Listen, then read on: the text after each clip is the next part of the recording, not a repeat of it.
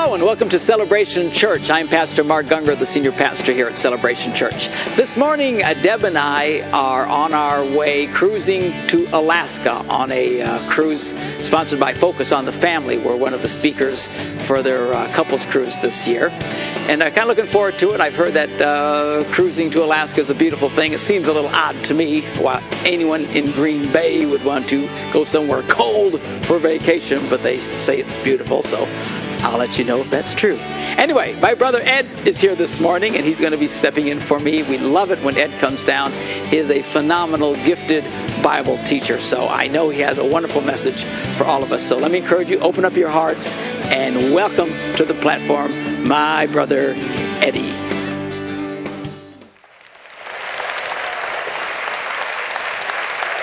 Howdy, everybody. Let's stand together. We need to pray for me. Um, I don't know if you knew this, but Mark um, is really my much older brother. At least 10, let's see, 10, 11, 12, 14 months older. Father, this morning as we come to you, we come to your word with open hearts and we're asking you to do what you need to do, what you do so well in our souls, how you shift things around, mess with us. We welcome that. And God, we pray that uh, you'll give us uh, your thoughts that will cause us to walk out of here in a way that makes you smile, in a way that changes our world, in a way that we can participate in your dream of making this place your home, where the kingdoms of this world become the kingdoms of our Lord and of his Christ. We thank you, Lord, for it in Jesus' name. Amen? Amen. Go and be seated. You know, following God would be a, a lot easier if He wasn't invisible. But He is. And there's so much about God that we do not understand. You know, um, there's some things we do understand, and we talk about them. We have the scriptures that give us some clarity. But don't be fooled into thinking you can really get your mind around who God is. Paul talks about God, and he says his paths are beyond tracing out. In other words, the way God does things, the way He is, He's too big. There's not a big enough piece of tracing paper to trace Him. You'll never get your mind around God. You can only sort of throw your mind into God and surrender to His awesome power, His life. Uh, we only understand pieces of Him. Uh, I love the uh, uh the uh, Orthodox Church from the standpoint of, of, some of their theology. A part, a big chunk of their theology is they refer to as apophatic theology. What that means is it's the unknowingness of God. There's something about Him. There's something right about us approaching God and saying, "We don't get you, but we're so glad you're in our lives." It's almost, you know, trying to get to know God is a little bit like staring into the sun. It really is not. It, it doesn't help and you'll never really get it, and you can't really see it. And, and, and, so the best thing you can do is just recognize the sun is there and realize because it is there, you see everything clearly. So we don't, we don't really, we really can't stare at God very clearly in this dimension, but we certainly can, knowing He's here, see things more clearly, right, in our lives. And so it's very important that there's, that we cultivate and engender a kind of humility that we say, God, when we come to you, as we say, God, man, God, we love you and we honor you, we praise you. Even in our relationships with one another, uh, we need to remember we don't totally get each other. I've been married to Gail for 30 years. Gail, stand up, baby. Honey, you better obey me right in front of all these people. So you stand up right now. Because you show how we do in our house. You stand up right now. yeah, well, praise the Lord. but uh, uh, there you go. Uh, so, yeah. Uh, so, uh, you know, just the just the other day, I'm talking to her about something, and I, have got this presumption. You know, been, we've been, you know, I've known her for years, and I'm thinking she does this way because of something, uh, my presumption. And so we were we were chattering about it, and I, and it dawned on me that my I assumed she was doing something for some reason that for years she wasn't doing it for that reason at all. I was surprised. See, we surprise each other. Our children, when you raise your children, they surprise me. I talk to my sons and, and find out, you know, how they viewed an event that took place in the family and, and their perspective. And I go, you know, it's like, are you in the same family? Just it, because they're so different, how people visualize things. Even myself, I run into things myself. I, I'm still trying to figure out me Right? So if that's true, if there's that much complexity in the human condition, how much more with God, who has no beginning, who has no end, who's, who, who isn't here and yet he's here, but he's not just here, he's outside of here and here. Right?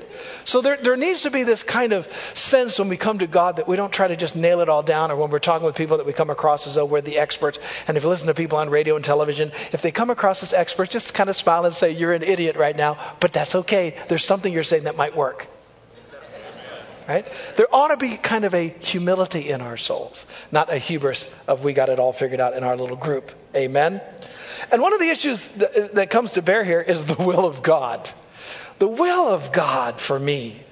Kind of a gnarly thing trying to figure that deal out. How exactly does that work? And, and I, what I think we are at fault with in this context of the will of God is that I think that we always are thinking the will of God is something that we do or some uh, or what is going on more than we think of it as how we are to live, a pattern of life. Uh, that we tend to make it external when in reality, I think much of the will of God is much more about being something internal. When we talk about marriage, well, is it God's will for me to marry Harry or Peter? You know, I don't know if it's God's will so much that you marry Harry or Peter as much as it is that you learn how to be married to Harry or Peter. Right? Or, or when people talk about their jobs, well, what does God want me to do in my work? You know, I, I was praying and I heard a word, but it wasn't even a sentence, it was just a word. It was McDonald's. But I don't know if it's McDonald's or McDonnell Douglas. I'm trying to figure out what it is, you know. And, and sometimes we think that the, that the will of God for work is a, the place we work instead of realizing, I mean, even though that might be true sometimes, the, the, the huge part of the will of God for work is not where you work, but how you work. Because if you don't work well at McDonald's, God doesn't want you to work well for or work at McDonnell Douglas. It doesn't matter because you're just representing yourself. So it's the how. But when we feel sometimes our lives are south of stellar and we feel like, you know, we come to God in faith and we come to God and say, God, would you move in my life? Most of the time, when we ask God to move in our lives, we're usually trying to say, fix my externals. Not understanding that if God's going to move in your life, chances are He's going to mess with you. He's not, you know, God, fix my marriage. He's going to talk to you about how you think about marriage. God, do something about my single life. I hate my single life. God's going to deal with you about how you approach your single life. God, I need you to touch my money, which means give me more. right? And God may touch you and say, Why are you buying stuff every time you get depressed? See, what's going on in your soul? See, God is more interested in you than what you do. Right? And so he's to he's to deal with you. He's not just to fix stuff. He's not just to give you a new job. He's not just to kill your boss for you. See, uh, you know, especially as charismatics, you know, um, I used to define my faith by the extra God external blessings that came into my life, you know, uh, whether it was a healing or miracles or financial provision or something, you know, the idea was more. God do more for me than for those pagans. And so when they see the more in my life, then those pagans will say, how come you got more? And I can go, it's because you're a pagan. You need to be like me, right? Instead of understanding that, that really, I don't think Christianity is so much about getting more as it is about living in a way that ascribes to God the good that's in our lives. That we stop and say, because I have breath today, God gave me that. You know, Apostle Paul would go into the pagan world, and at one point he's coming to these guys that are all whacked out, and they he, he does a miracle. Paul does a miracle, and uh, they think he's Zeus. You know, so they start trying to get offerings. They're going to sacrifice to Paul, and they start trying to worship him. Paul's going, "No, dudes, you know, don't do that." He says, "I'm a person just like you guys," and he said, "He said I'm here to declare to you God Almighty." And he said, "Listen to this." God has not left himself without testimony. See, God testifies. See, God has not left himself without testimony in your world. And here's what he said He's the one that's given you all the harvests that you have. He's the one that sent the rain and the sunshine. Listen to this. He's the one that has given you all the good that you know and the joy that fills your heart. In other words, what he was saying was, God's the one who makes you laugh. God's the one that helps you to fall in love with someone and, and you have babies and you hold those babies, you love those babies, or you're, you're anything that you smile at or anything that's good in your world. Every time you taste a, a sandwich and it tastes good, the reason it tastes good is because God's the one that gave good into the world. And He's saying that's God's testimony to us. See, what we have to do as believers, what Paul came to do is say, look at, you've been ascribing the good to God's and to yourself and to your own efforts. He said, but it's time to repent and acknowledge God is the one who's given you all the good that you know. See, a big part of Christian life is not getting more, it's learning how to do with what we have. It's learning to celebrate and love and enjoy and grab the day and seize the day, carpe diem, and you know, squeeze all that stuff you can out of it just to savor life. That's it. It's not, you know, you have faith, so the doggone it, you know, life pretty much stunk for you. But now you got faith, and now God can maybe up it, give you some more stuff, maybe win the lotto. Praise the Lord.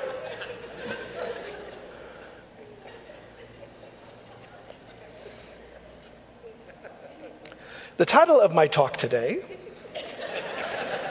is Living in Balance. and the reason I want to talk about this is because I think that how we live is really the currency God's after in your life. That you matter. That you're not just an accident in the world. According to the scriptures, the Bible said you were in God's mind before the world began. That He chose, according to Acts, the time in history in which you would be born and the place in the world in which you would be born. You know what that says? It says you're not an accident. You might have been a surprise to your mom and dad, you were not a surprise to God. And God intentionally, the Bible says, fashioned and formed you. He's the one that gave you the, the, the, the, personality that you have. He, he was the one that caused you to be the one that would cry about certain things, laugh about these things. all of those internal workings, because you are on purpose for Him. You're not an accident. You are a dream come true by God. He is not holding out on you. He is for you. He doesn't want you comparing yourself to other people thinking, well, if I was really, God's hand was really on me, I'd be, I sure I'd be the next American Idol, but I'm not. I must just be a drug, you know, nothing. Not realizing God made you like you are on purpose to fit you in places where nobody else will fit. Those weird in laws, the reason that you're related to them is because God loves them enough to help them somehow, which He sent you to do. Say, but I don't want the job. Well, honey, that's the problem. Repent. Take yourself more seriously. Quit trying to be something you're not. Quit trying to get God to wiggle his nose. You know, the wiggle, you know what I'm talking about. That, that's an old one. Bewitched. Yeah. Quit trying to make God change your world. Let God touch you in such a way you change the world. And you become salt, which in the ancient, you know, before refrigeration, salt was what prevented rot right? So that when you go out into your family, it's just things are less rotten. Right? You go into the marketplace, things are not quite as rotten when you get there. Your boss keeps wanting to get you to cheat, but you don't cheat. Arrgh, you're not rotten. He gets mad. Right? That's all right. You're not going to rot. You're there to be salt. And not only to prevent rot, you're going into the world to make life tastier. Notice how salt makes things tastier? So you're to go in there. So when you show up on the job, people are going, oh, it just tastes better when you're here. When you come to some event, it just tastes better when you're there. You know how many Christians don't taste better? You know how many Christians are just like pointed nose, long, pointy heads?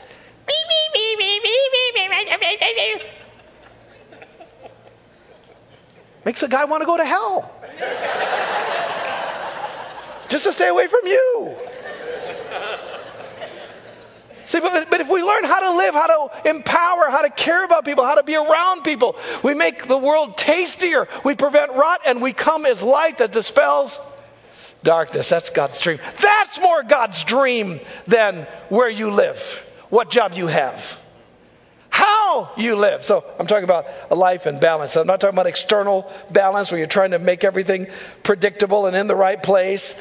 We're talking about an internal balance where you, where you aren't in control of the circumstances, but you do well in them because you approach it internally rightly. You know, like a snowboarder can't control the mountain, but he or she can ride the mountain, and he or she fall, doesn't fall if she, he or she balances well, right? Or, a, or someone that's water skiing. You can't control the water, but you can learn how to respond internally so that when things change, curves come, jumps hit you, you survive. Right? That's the kind of balance we're talking about. See, the reality is you'll never control life. Life is full of these vicissitudes, these changes that hit us right in the face. I mean, right about the time you think you have some balance and some control going on in your life, something's going to change. Just the nature of the beast. I mean, just when you got used to being single, you end up falling in love and getting married. Just about the time when you got a pretty good marriage relationship going, she gets pregnant. Kids show up. What do you do now? Punt. You get a good rhythm going at work, and something somewhere will change. The market, the clientele you're dealing with, you know, uh, new office procedures, uh, something's going to change that's going to mess you up. And you've got to make a decision. How are you going to respond? Uh, then there are those blasted life changes that hit us. Shifts, I mean, things like where you eat less and grow more. Has anyone noticed that? You get that Dunlop disease, you know, where your belly Dunlops over your belt. Then there's the dreaded midlife crisis, empty nesting. We're just going through that empty nest thing right now. And you, know, you have this ambivalence, you have this confusion, because part of you goes, "Yeah, let him go," another part of you says, "Oh, please keep him." Another part of you says, "Oh, let him go. Pray the dog dies too." right, so you got this thing going on, so it's confusing, right? And then you've got you've got health and aging issues. What? Menopause, prostate swelling. How, how many times can you go to the bathroom at night?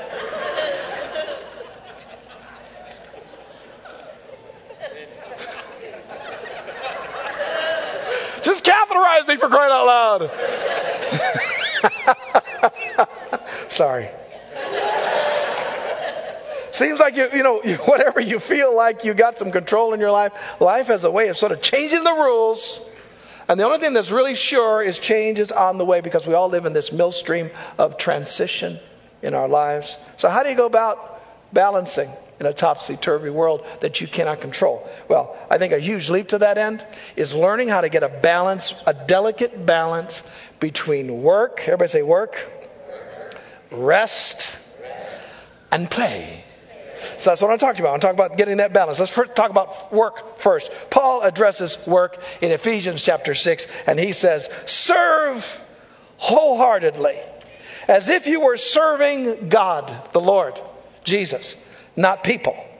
Because you know that the Lord will reward every person for whatever good he or she does, whether they're slave or whether they're free. See, note, note what Paul is suggesting here. He said, listen, First of all, you need to serve wholeheartedly. Now, that sort of pushes off against the idea that you're not supposed to work commensurate with what you're paid. I'd work more if they paid me more. That's not a Christian comment. The way a believer walks into his or her world is they say, you know what, if I've taken this job, I'm going to do this as if God asked me to do it, whether I'm paying, being paid minimum wage or whether I'm being paid an outrageous amount of money, that is irrelevant to the way I approach this job. I'm going to approach this job wholeheartedly. Listen, family, if Christians could ever get into their souls how to work biblically, we will rule the, the world of commerce. Because most people that work wholeheartedly are working for money and they're so spent and so pushing that they end up destroying their own lives as they try to consume the world. But we don't have to do it like that. We can just do it wholeheartedly because we love God. And the reality is, he also makes the, the point here that, that if you serve wholeheartedly, you're to do it to God, which means there's a sacramental element to it. In other words, you know, it's like when we do communion later in the service. We're going to have some bread, and we're going to break that, we're going to put it in our mouths, and then we're going to have some wine, we're going to drink that, put it in our mouths. The, the reality we get is that we're not, this is, it isn't like the church is saying, let's go out to lunch. Because if you just have that piece of bread and that thing, you'll just think, oh, they're cheap. I'm still hungry. Right? You don't think that way. What are you thinking when you pick up that bread? You're thinking it's more than bread. When you pick up the bread, you're thinking, when you break it, you're thinking, this is more than just break. This is, this is the body of Christ. This speaks to something beyond what it is. And it is more than the, it isn't that you're thinking this is the most amazing bread in the world. It isn't. It tastes a little like it was made the day after Jesus died. right? You don't go home, your husband goes, doesn't home and says, Can we get some of those and put like peanut butter and jelly in between them and stuff and just eat those up? They're so good. Now you don't you don't you don't relate to the bread as though it were bread. You don't trash it because you go, What's this? What is that? Piece of bread.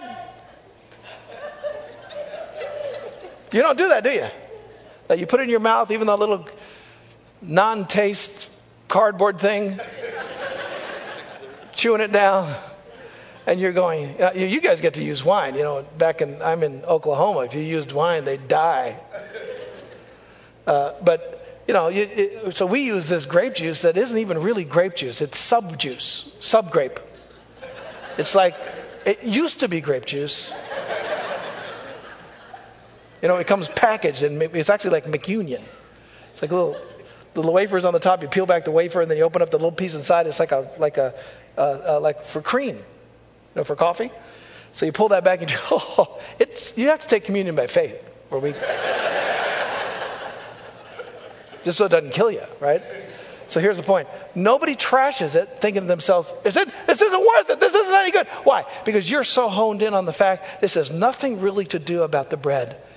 I mean, it does, but it doesn't. It doesn't have really anything to do about the cup. It does, but it doesn't. It's so much more. What Paul is saying is when you walk to that workplace and you click in, or you go to that workplace and you walk in that office, or you go out on that job, when you step on there, you realize you're not stepping onto a job. This is so much more than a job. You're stepping into the will of God, where you're doing what you do as unto the Lord, and you do it wholeheartedly. You don't work for money. You don't work. You don't care what the politics is going on. You are it's just any more than you would care about the, examining the text. You say, "I'm not doing communion this week because it's just not right." No, you, you give yourself wholeheartedly in that moment of sacrament, and Paul is saying, Your work is a sacrament. So, how are you doing? Say, if you want to have a balanced life, if you want to live in a way that you become salt and light in the world, you've got to look at your work life. Nothing is said, interestingly, about this, about money. There's no hint, which means that when you work, that money, you ought to look at money really as the grace of God and a, th- and a blessing, thankful thing. But you and I, as Christians, are never to work for money. There I said it. I said it right in front of everybody. You're to work as unto God and receive the check as a blessing from heaven with thankfulness. Say, well, what if they don't take care of me? Listen, if you work for God and you work with all your heart, and those people don't pay you what you what you deserve to be paid, the Bible said the, the verse actually goes on to say after it says you work wholeheartedly unto the Lord, He says, and God will reward you. That means if you're in a wrong place where people aren't taking care for you, uh, of you and you're working as unto God, if they don't take care of you, God will open a door where you will be taken care of and you will be promoted and you'll smile because God was in the mix of it.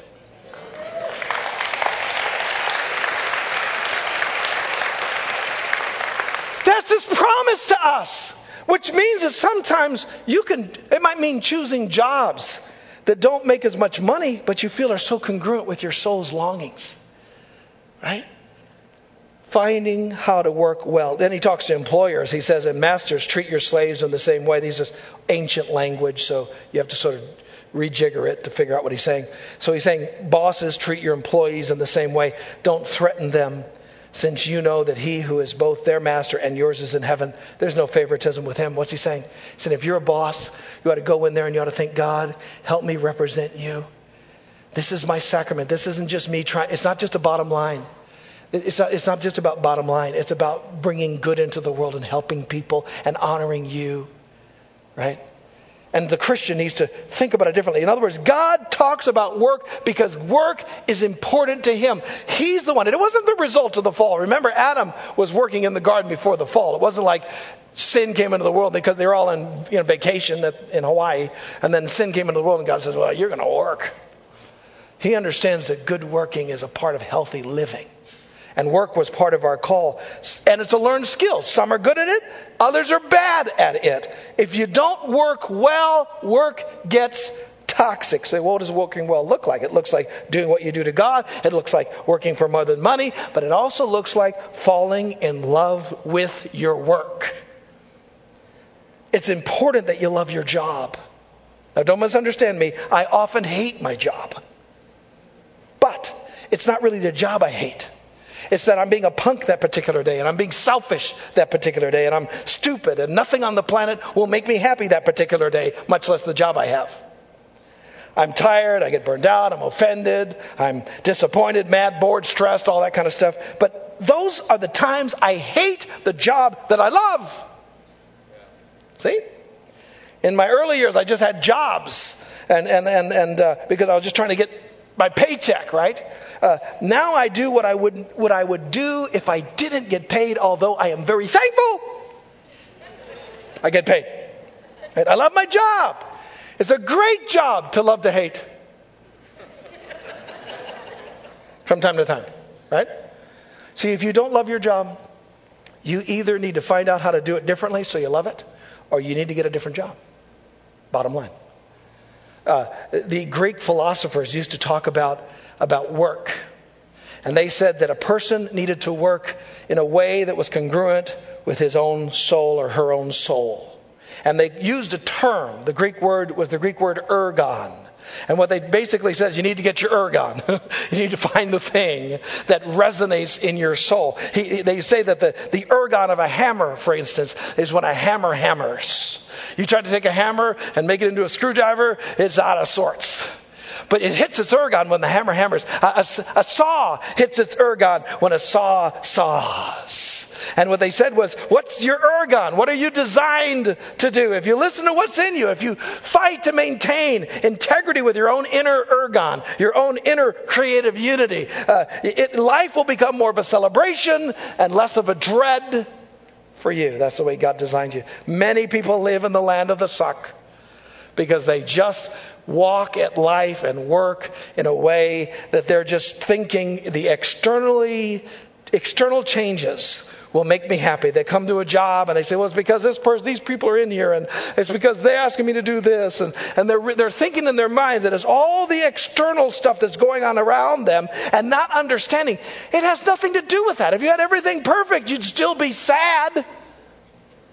Happiness doesn't come from the externals. Happiness comes from what's going on inside you. It's you making sure that you live in sync with your inside. That you have, that if you're not careful, you, will you'll, you'll live with a fundamental distrust of yourself and you'll end up living in a place where you're just trying to change everything instead of rejiggering in your soul. You can only work well when you love your job. Which means, again, that some of you maybe having to get jobs or getting involved with jobs where you don't make as much money. And isn't that something in our culture? Because we're in a culture that buys into the idea that money is the end game of all success.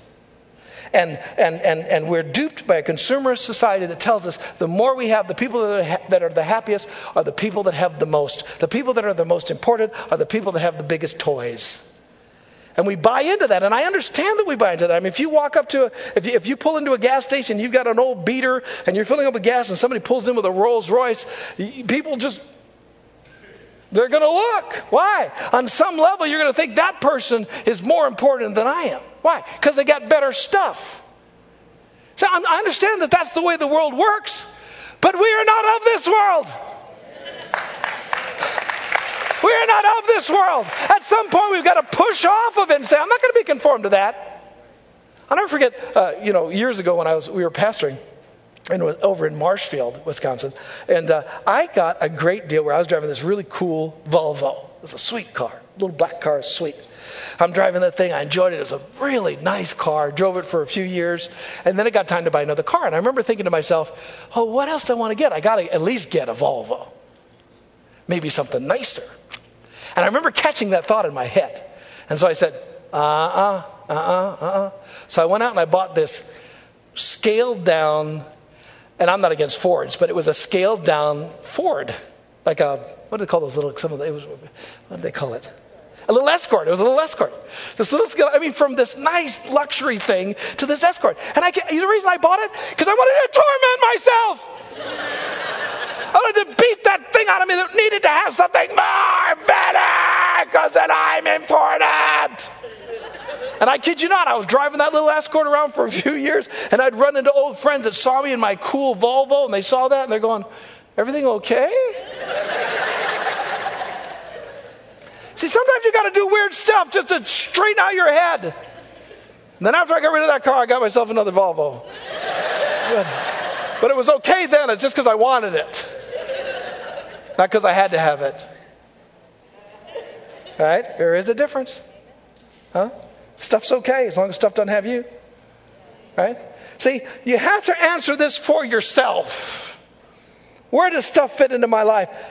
Just how happy does stuff really make you? Or is it more the pursuit of it?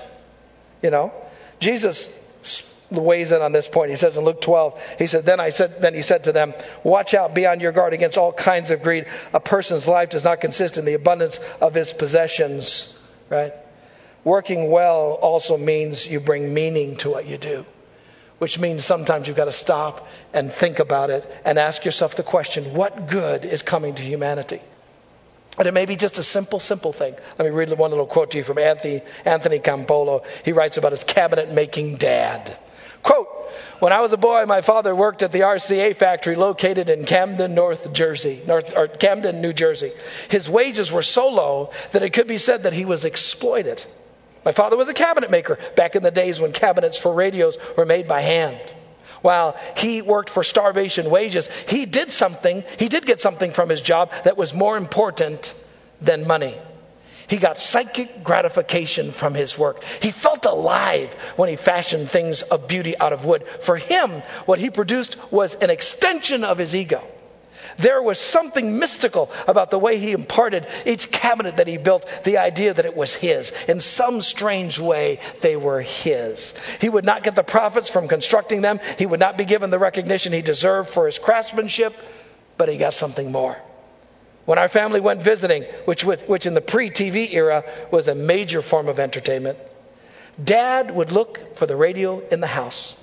If there was a console that was of his vintage, I would be given the responsibility of investigating. It was my assignment to get behind the big upright console and to see if my father's initials were inscribed on it. My dad always initialed the backside of the cabinets he built. After all, he made them. So in his mind, they were his. On two different occasions, I came across his initials. And when I did, he basked in silent self satisfaction. And I had the feeling that I had the most creative, ingenious father in the world. End quote. Bringing meaning to your world. Work does not have to be debilitating, soul destroying, rat racing. It can be something more. You can find meaning in it. I need to hurry and shut up. Learning to work is great, but the other thing you need to do is learn how to rest. Everybody say rest?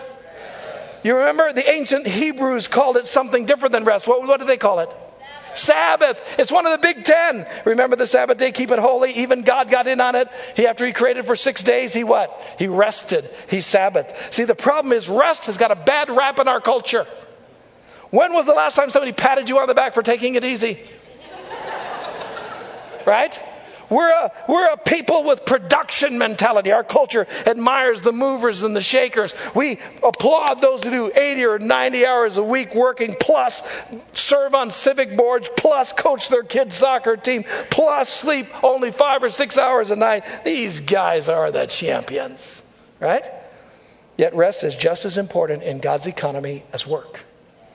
In fact, most of the stress related illnesses in our culture today and the general decline in mental health in the West has been credited to the roots of the fact that people are rest deprived. We're not just talking about sleep, we're talking about rest being something where you have time to reflect, where you stop, where you, where you listen to your soul and listen to the silence, where you get past the PDAs and the ringing phones and the computer emails, but you step out and see something more the creation. See, rest is not an option. You will rest. It'll either be something that you learn to do or something that you will learn through some kind of rest enabler, like a heart attack or an emotional breakdown. And then you'll be forced to rest. Either way, you're going to rest. I prefer to choose when. When you choose rest. And I'm, again, I'm not talking about more than physical recuperation. This is the time when you forget your problems and life's pressing demands long enough to remember who you are, who God is, and why it is that you do what you do. Rest can be snagged in snippets. It doesn't have to be a whole day. It can be a few minutes of solitude in the midst of a hectic day. You've got the five jelly-faced toddlers scraping at the door of the bathroom, and all you have is 45 seconds or they'll kill themselves. And so you shut the door and you just put your face on the sink and you say, God, thank you, I'm not killing myself today. And you just think a minute, thank you. You praise Him. You take a snippet. It might be that, that you t- go outside for a 15 minute walk and just enjoy. It might be a time when you pause through the rough and tumble of the day and you remember a special moment from the past. That's why you're having pictures of your family in your office or wherever. It's wonderful to stop and try to remember when was that picture taken. And you'll find that if you just stop and think things like that, you'll feel renewed emotionally, spiritually, and even physically. Learn to find rest. If you don't, it, life won't nearly be as much fun. And that's my last point fun. Here's the last thing I want to tell you. We need not only to work, not only to rest, we need to have fun. We need to remember how to play. Everybody say play. play. Work oriented society, play has also been discredited. We play, but more often than not, we're really not playing. Our play is more of a, just really another form of work, right? We try to find some kind of productivity from it, you know, doing something both fun and educational, doing something both fun and good exercise. But that's not play. That's work masquerading as play. You want to know what play is really like? Play is its own reward. The best, I think, example of play is portrayed by children at a public swimming pool on a hot August afternoon. What are they doing? Nothing! Just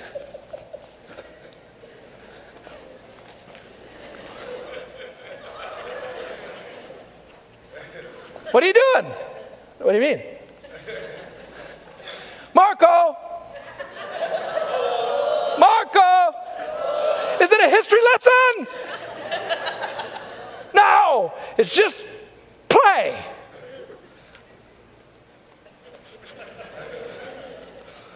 Just play.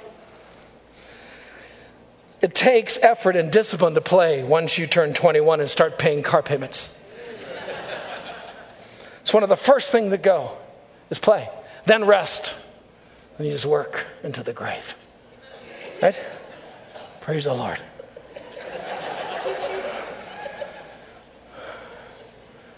Make sure you pay those tithes so. But re- play is critical. Zorba in the book Zorba the Greek cries out, Boss, you've got everything except one thing madness. A man needs a little madness, or else he never dares cut the rope to be free. End quote. See, madness. Playing is madness. Playing is cutting the ropes that keep you bound to the rigorous demands of a work oriented world. See, what do you think of when you think of play? Tennis, water skiing, picnic, golf, volleyball in the park, Whatever, whatever. Just remember that one person's play is another person's work. When I go play, I, the most I like to do when I play is I like to drive the boat. That's play to me. Drive the boat. Where are you going? Just driving. And I pull the kids on the water skis. They love it. Then sometimes they'll go, Dad, why don't you get on the water skis? I think, no, you don't get it. That's not play to me. Getting on the water skis, that's, I hate getting on the water skis. I mean, you know, I'd rather, I'd rather pick up a bunch of rocks and move them over to there, and then go back and move them back over to here. Isn't that fun? It's like like deep sea fishing. You know, some people love deep sea fishing. I hate deep sea fishing. Look, some of my friends took me out there, and I'm basically pulling rocks off the ocean floor. these 50, 60 pound fish that are just like, you, you got one. Yeah. Pull it up. I'm trying. 45 minutes later, my body is hurting, and I pull up this big, fat something. I don't even know what the heck it is. You want to let it go? Let it go! I want to sell it. I got to get paid for what I'm doing here.